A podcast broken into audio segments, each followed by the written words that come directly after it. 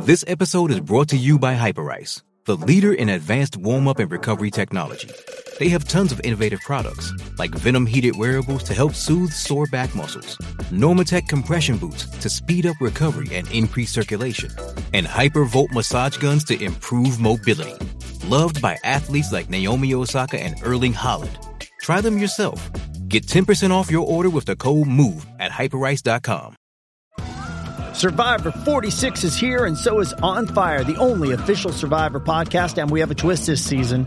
The winner of Survivor 45, Dee will be joining us every week. We're going behind the scenes of the biggest moments, the how and the why things happen, and the strategy and analysis you can only get from someone like me, a Survivor winner. Listen to On Fire, the official Survivor podcast, wherever you get your podcast. It's only a kick, a jump, a block. It's only a serve. It's only a tackle, a run. It's only for the fans. After all, it's only pressure. You got this. Adidas. With threats to our nation waiting around every corner, adaptability is more important than ever. When conditions change without notice, quick strategic thinking is crucial. And with obstacles consistently impending, determination is essential in overcoming them. It's this willingness, decisiveness, and resilience that sets Marines apart. With our fighting spirit, we don't just fight battles, we win them. Marines are the constant our nation counts on to fight the unknown. And through adaptable problem solving, we do just that. Learn more at marines.com.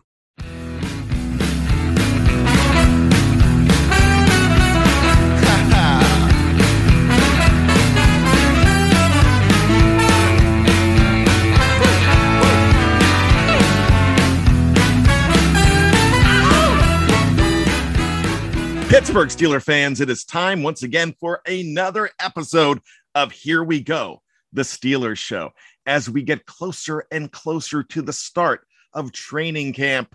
Wow, we are talking Steelers. We're feeling good. It's July, and July is also the month that we get started, Kevin. Kevin Smith is along with me, the coach. What is going on, KT? Nothing, Brian, mid July. And uh, you're right, we're about to amp up. So that's pretty exciting. And, uh, I know that Steelers fans are are uh, this is like a really interesting season of anticipation. I feel like a lot of Steelers fans are just uh, ready to get rolling so that we can see what we have. It's like one of those years where you just don't really know uh, what's in store. Absolutely, and we know one thing that this team is going to be back at St. Vincent College. They are not going to be at Heinz Field like they were the last two years. In fact, we are pretty Acrisure that they won't be at Heinz Field. We got to talk about that real quick, Kevin, because that's something that happened at the beginning of the week. After 21 seasons of $57 million, now this field is a $150 million field for the next 15 years going to Acrisure. Do you really care? I only care because it's such a terrible name. I, I don't I don't really it, it, will always be in my mind, it'll always be Heinz Field. By the way, that that 57 million you quoted is that the, that's the amount that, that that Heinz paid over the 21 years. Is that correct? Well, well, it was supposed to be 57 for 20 years, and then they extended it one year because they played in their 21 okay. seasons. Was that 57 like not like purposeful because of Heinz 57? Or, oh, yeah, that was that, that was a that didn't number. seem coincidental. Yeah. Okay. Uh, but you know, Acrisure, uh, I don't know. It just it just feels so artificial, you know, and and for and so forgettable. I mean, Heinz Field was a corporate name too, but it but at least with Heinz, there's something like you know we know we, there's a brand identity, there's an association. I, I mean, uh, you you might tell me 25 times what Acrisure is, and I'll never remember. Uh, it just doesn't feel memorable, and that's a shame because you know for the Steelers, you want there to be an identity there. Yeah, and I get that and I understand. I mean, I would love it to be a really cool name, but to be honest with you, all I care about is the product inside the packaging. You know, you right. have the best packaging whatsoever. You can have the best name, the best atmosphere, and you know, if the product is crappy, then ugh. you know, I mean, we have had how many places have had cool names and and you know, just a bad product on the field. The nice thing about this is I don't think those ketchup bottles are going away. So Heinz is still going to be involved in some way. If you look at a picture of the stadium from years ago, you look to the right of the ketchup bottles, there was a Coca Cola, a huge Coca Cola sign. Now there's a huge Pepsi sign. You have so many different sponsorships in that, that stadium. It used to be the Coca Cola Great Hall, it's now the FedEx Great Hall. So all those things are mentioned. So I wouldn't be surprised if they still sponsor the red zone and they keep those ketchup bottles there. Yeah, that's yeah. I, as long as there's a, you're you're right. As long as there's a great product, nobody's going to care. But I'll, I'll, probably wind up uh, referring to it in writing anyway on the website as the uh, the field formerly known as Heinz. I like the uh, Prince Association there. Although, although somebody somebody on Slack somebody as a big Red Hot Chili Peppers fan, I I, I love somebody on Slack said that they're gonna they're gonna call it Stadium Arcadium, which I, I thought was uh was great. That's a great Chili Peppers record from the the '90s. So uh, yes, indeed. So um, anyway, yes, in the big picture, though, no, it really doesn't matter. But it is not Californication, and no, it's definitely not that. And that's something that's going on right, right now with SoFi Field. Eh, hey, they won a championship at SoFi Field. So, yeah, I think they're okay. I think if the Steelers win a uh, championship uh, at Acrisure, we're all going to be pretty happy about Acrisure. Yes, and I heard this joke the other day, and I mentioned it on the air, and I'm going to go ahead and say it again. It was in a tweet. I thought it was really funny that uh, people will be complaining that even if the Steelers win, that they did it with Heinz Field players and not Acrisure players. yeah, that's good. I like that. I Spe- like that. Speaking of the players that are going to be at camp, we got to talk about those guys. There are some guys that need to have a breakout season, guys that are here already. And we're going to talk about the anatomy of a breakout season. What really is a breakout season? Let's get started there, Kevin. Sure. So it's interesting. There are uh, some guys who come into the league um, with pretty big pedigrees and and are expected to do well right away. And and it just it doesn't it doesn't happen right away. You know other, there's other guys who have uh, slow starts to their career but you can sort of see them progress. They get a little bit better every, every year. And then and then you get these sort of uh, you know you get you get the busts of course the guys who who everybody thinks will do well and then for whatever reason they don't. And then you get kind of the opposite of the bust which is the the obscure player who becomes a superstar the the the Kurt Warner story, uh, James Harrison, if you want a more of a, a Steelers example. Um, and and there's not there's not a hard and fast reason as to why any of those things occur. Uh, they, they they're very uh, nuanced. It's got a lot to do with with coaching and with the the personality of the individual and and their work ethic and their habits and do they are they being drafted by the right franchise and put into the right situation and uh, there's a lot of variables as far as that goes. Um, but the Steelers have a few guys this year who fans are hoping will have a so-called breakout year. And so for me, what, what that really means is these are guys that haven't exactly been uh, terrible. You know, they've, they've been in some instances uh, good contributors and reasonably solid starters. But in order for the for the team to really get to where it wants to go, these are guys who need to make a leap. They need to make a jump uh, and go from being uh, where they are now to being a, a, a much more well-regarded player. And so uh, we're we're looking for for that from a few guys this year. Who's number one on your list, Kevin? So I don't know if I'm I don't know if I'm, I'm ranking these in, in terms of of uh, overall importance, but the first name for me that that jumps to mind uh, is Chase Claypool because I think Chase Claypool, while he in his first two seasons has done some really good things, especially as a rookie, he had a, had a very good rookie year, especially with nine touchdown receptions, um, but seemed to level off a little bit last year.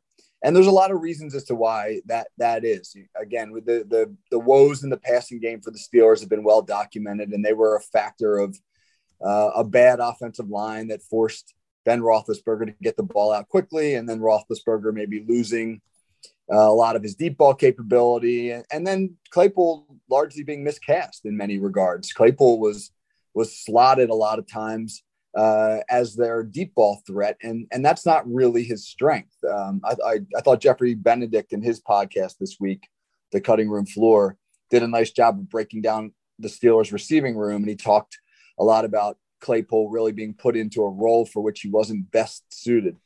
So so for with the with the Steelers now uh, losing Juju Smith Schuster and and not really having a clearly defined so-called number one receiver, uh, Claypool and Diontae Johnson really have to to elevate their games. And Claypool's the guy who I think uh, it is the most imperative that he get there because he's probably going to be asked to play a different role this year. It, it looks like they're going to use him in the slot a lot more than they ever have. And that's not really something he's really done. And it's an adjustment to play in there.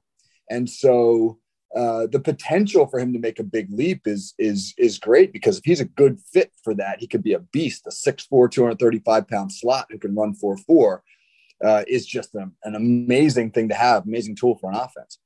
So he's got he's got a lot on his shoulders this year, and, and I'm really looking for you know you know him to be that you know that that first guy to really take that leap. What do you think is the main factor in him taking that leap last uh, this year? What could it be? What could be the number one advantage to him? So the number one advantage could really be the scheme fit. Uh, again, last year he was predominantly put outside, played at the X a, a, lot. And at the X, you're, you're an on the ball receiver where you, you can't really move or motion around much, which means you have to beat press coverage at the line. And a lot of times that means that if a team gets into, let's say, a three by one formation, a trips formation with three receivers to, to one side, the X is the guy singled up on the backside. And, you know, teams oftentimes look to, to for that guy to be a home run guy to, to, uh, to run nine routes and post routes and, and deep corners and those types of things. Uh, and, and the way the Steelers did it last year, they those turned into jump balls. They, they threw the ball up a lot and asked uh, Claypool to go get it, and that that really wasn't something he was great at. What he is great at, what he what he really looks the best doing, uh, is is uh, as a catch and run guy, a guy who who can catch the ball uh, in, on shorter routes and then take off and, and work in open space. He's a beast with the football in his hands and he's tough to get on the ground. And you get that opportunity far more in the slot than you do having to operate outside.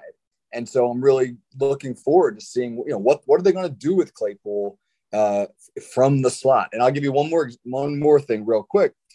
One of the things that benefits a slot receiver is uh, movement in, uh, in the offense because play action, especially play action, really opens up the middle of the field. Uh, the whether it's the bootleg game or traditional fake to the running back to draw the linebackers up and running some kind of over crossing route behind them, and uh, the Steelers have that that guy this year in Mitchell Trubisky, a play action quarterback, and and Matt Canada is expected to be much more movement based with his quarterback play. So that could benefit Claypool as well as the middle of the field opens up and he's able to take advantage. Kevin, I would honestly think that the quarterback is probably a huge advantage to him, especially the change. You know, he wasn't always on the same page with Ben Roethlisberger, and this is not really a uh, an indictment to Ben Roethlisberger, but there was a huge age gap between the two, and if Ben would get frustrated with a player, then he would find another go to guy that he was more comfortable with. And sometimes Chase wasn't getting all of the uh, all of the balls thrown his way. Right. Uh, and Diontae Johnson and Roethlisberger did seem to have that chemistry. And so Roethlisberger leaned on him heavily. And then Roethlisberger got more reliant on Pat Freiermuth as the season went. And they and those two seemed to develop some chemistry. The, the passing game under Roethlisberger was largely based on sight adjustments. And sight adjustments are when pre-snap reads of the coverage, and it's dependent upon the quarterback and the receiver seeing the same thing from the coverage and both making the same adjustments. And I think you and I talked uh, on one of our shows recently about an example against the Ravens last year where Claypool missed a hot read and Roethlisberger, you know, had to throw a, a ball into nasty uh, coverage and pressure as a result, almost wound up as a pick. And Roethlisberger came off the sideline afterwards and really ripped into Ike Hilliard as a result of it. And I just think that that, that one example seemed to maybe not define his relationship with Claypool, but to, to, to sort of be a statement about where it was. And what you're going to get with Trubisky uh, is going to be out of the play action game, less sight reading uh, and more uh, of where the receiver is going to know that he's running to targets on the field. He's got landmarks that he has to get to, and the quarterback's going to be expected to get him the ball at those landmarks. And that I think will benefit Claypool to be a lot less thinking and a lot more doing. And sometimes for players, that's really the trick. You know, your, your brain uh, isn't overloaded, so your body can perform at, at, at full go. And that may, might benefit him as well. All right. Let's go to Vegas in the BTSC DeLorean. We don't have to go back in time. We're just going to go in time because it's going to be a fast car, anyways. So let's go ahead and do that. Let's place a bet on this one. Breakout season, Chase Claypool. Are you putting your money down?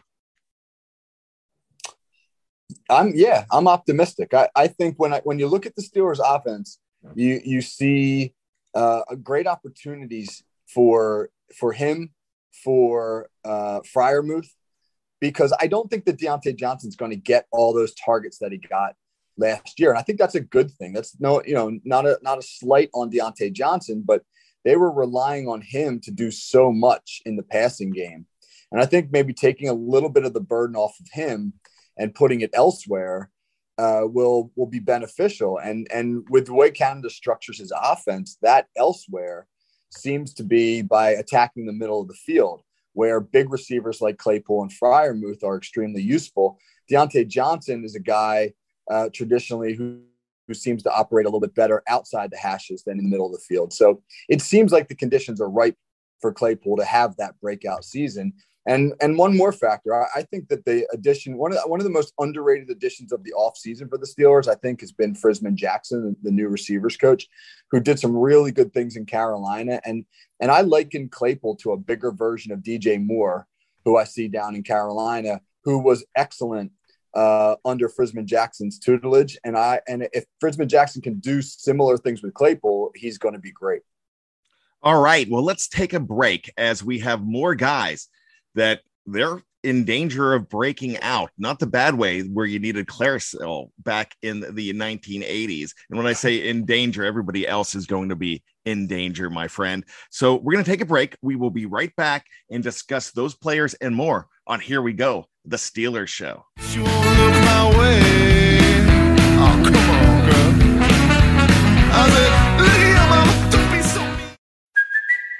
Kaley Cuoco for Priceline. Ready to go to your happy place for a happy price? Well, why didn't you say so? Just download the Priceline app right now and save up to 60% on hotels. So, whether it's Cousin Kevin's Kazoo concert in Kansas City, go Kevin, or Becky's Bachelorette Bash in Bermuda, you never have to miss a trip ever again. So, download the Priceline app today. Your savings are waiting. Go to your happy place for a happy price. Go to your happy price, Priceline ain't the worst looking man you've ever seen.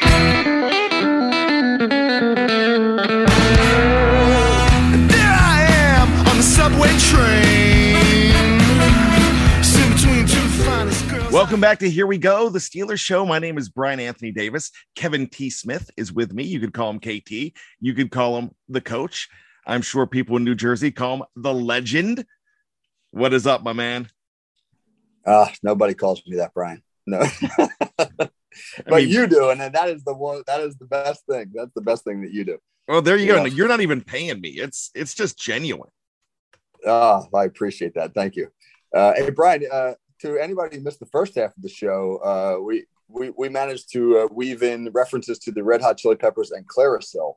So you never never know what you're going to get on this show here, Brian. And Back to the Future too. Exactly. Yes, and Back to the Future.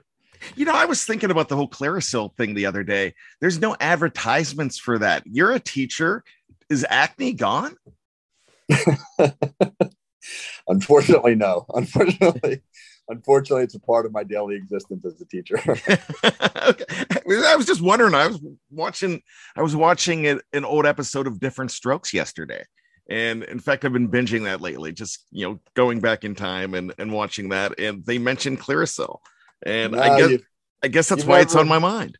You've never enjoyed the, the the true reward of being a teacher until you've sat in class trying to teach a lesson while some 16 year old pops his pimples in front of you. That's, oh. that's real. That's when you know that you're living the dream, Brian. oh boy. Okay. Uh, yeah.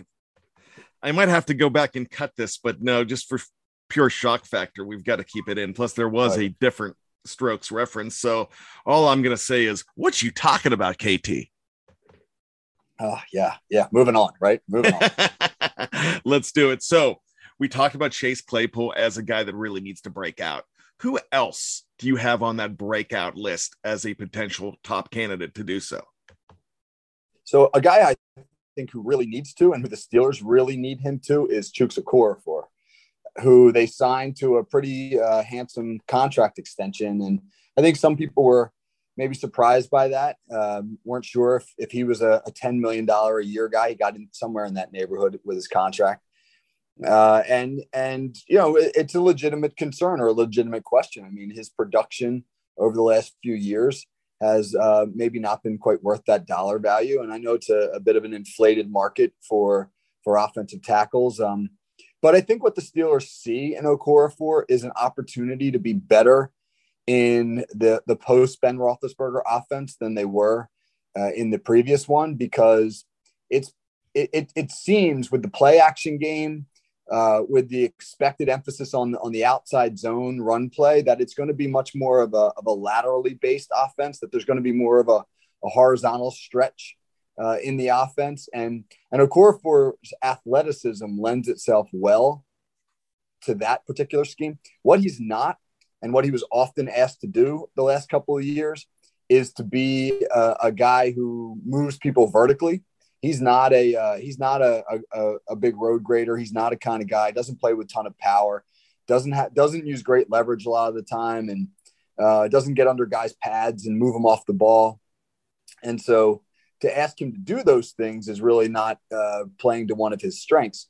And so I think one of the reasons the Steelers invested in him is because they think in Canada's scheme, uh, it's going to benefit Okorafor's skill set. Yeah, I would actually think so there because, you know, you're in a situation now with a player like that that he's there. They need to have that guy really. I mean, he was a project when they drafted him back in 2018. And now he got a new deal, but he's got to take a huge leap. You usually want that leap from year one to year two, but we'll take it now. It actually has to happen. Right. And and if he can do it, it really helps solve so many problems for the Steelers because his counterpart on the left side, Dan Moore Jr., looks like a guy who is going to be an NFL left tackle. I mean, he's got the build for it, he's got the length. Uh, he was really thrown into the fire last year as a rookie, and and and uh, a fourth round draft pick, who few people expected to be the starting left tackle, and then there he is, and and he's he's being asked to play against some really good NFL pass rushers and edge players. And I thought he did a pretty, a pretty darn good, especially as the season progressed. He definitely got better as the season progressed. And that's that kind of growth that you saw out of Moore was, was really encouraging. And, and, and if it continues, uh, then, you know, it seems like he's going to be, he's going to be a cornerstone there for a while. Uh, and, and if Okorafor can do the same thing on the right hand side, then the Steelers have, have locked down two of the, most important positions on the offense. If if Okorafor can't do that, you know, now they got to go back into the into the well and and and either you know use a high draft pick there or, or throw big free agent money at, at somebody. And I'm sure that that's something that they they don't want to do again with the with the price of free agents. Uh, it's just tough. And then now you got to bring a, a, new guy in and he's got to learn the system and all of that. So so they put a lot of money in Okorafor's pocket uh, with the expectation that that uh, you know the new offense will uh, will benefit him more, and and if it does, it's a huge win for the Steelers. Absolutely huge win. Could it be even more crucial than that of you know Chase Claypool? We just talked about him.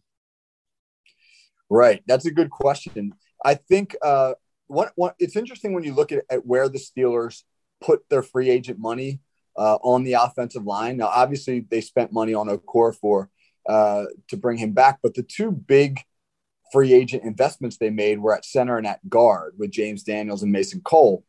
And uh, I think that what that you know they they, un, they recognized that they just weren't physically strong enough up the middle last last year. They they didn't they were unable to really control the A gaps in the run game. The A gaps are the the two gaps on either side of the center between the center and the guards, and and they they got absolutely no push in the A gaps last year. Uh, and even worse, they were extremely uh, vulnerable there in pass protection. I mean, Ben Roethlisberger was catching the snap and so many times was unable to step up in the pocket uh, because he was getting a, a, big nose tackle or, or some kind of a stunt right in his face through the A gap. And, and, and with his limited mobility, he wasn't able to move away from that. And that really limited the passing game. And so the Steelers spent money to solidify the, you know, the, essentially the A gaps so that they could create a pocket in the quick passing game and so that they could run the inside zone play there they can get away with a, a less powerful but athletic guy at the tackle spots because of the nature of how it, it seems like they're going to construct their their offense. Again movement based so what's that mean? On the outside zone play that means Okorafor has to be athletic enough to be able to position block guys. He doesn't have to be a physical beast that knocks those guys off off the ball. And in the passing game uh, same deal. If you're if you're running a lot of bootleg action, a lot of times the the, the offensive tackle is going to just be asked to wash guys down horizontally uh, rather than have to withstand a bull rush or uh, you know match up against one of those those great uh, pass rushers in the league. So I think that they can protect Okorafor a little bit with the scheme, but that his athleticism is what they really value. Absolutely. Let's go ahead with two more on that list. So I go to the other side of the ball and and, and really say that uh, you know this this it, it, would tremendously benefit the Steelers if we saw a breakout year from Alex Highsmith uh, playing opposite of T.J. Watt and with some of the things that the Steelers have done defensively. I think that Highsmith is going to have an opportunity to be in a lot of one-on-one situations this year. Cam Hayward remains, uh, you know, a Pro Bowl player. T.J. Watt uh, on the other side of the ball is one of the best in the business. Larry Ogunjobi, I think, is going to be a tremendous asset uh, as a guy who can help push the pocket. You, you're not going to be able to double Alex Highsmith. He's going to be in a lot of one-on-one situations as a pass rusher. We know he's a pretty good run defender, but he but the last few years he's just been a little bit short. You know, he just comes up a little short as uh, in the in his pass rush game. And this is the year where, uh, with the Steelers having so many other talented players along that defensive front that he's got a chance to make a leap.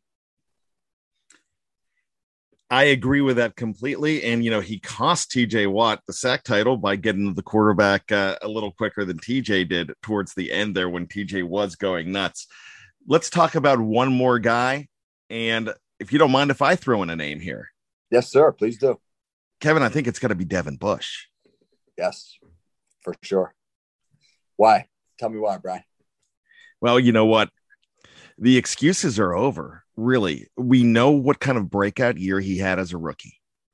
And he really, I thought he had a good breakout, but it wasn't the breakout that you're looking for. It was a great start. Let me rephrase that. He had a great start. It looked like it was going to be good through those first five games of 2020.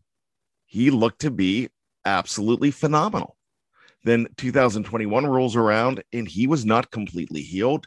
He was, there could have been some tendency, uh, you know, he could have been very tentative just for the fact that, you know, is that knee going to go? And he wasn't fully healed to be able to do the things that he could possibly do. This is the year that he's either healed or not.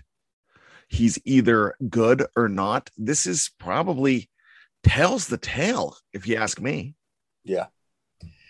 I think he stands to benefit from Brian Flores more than any player on the defense.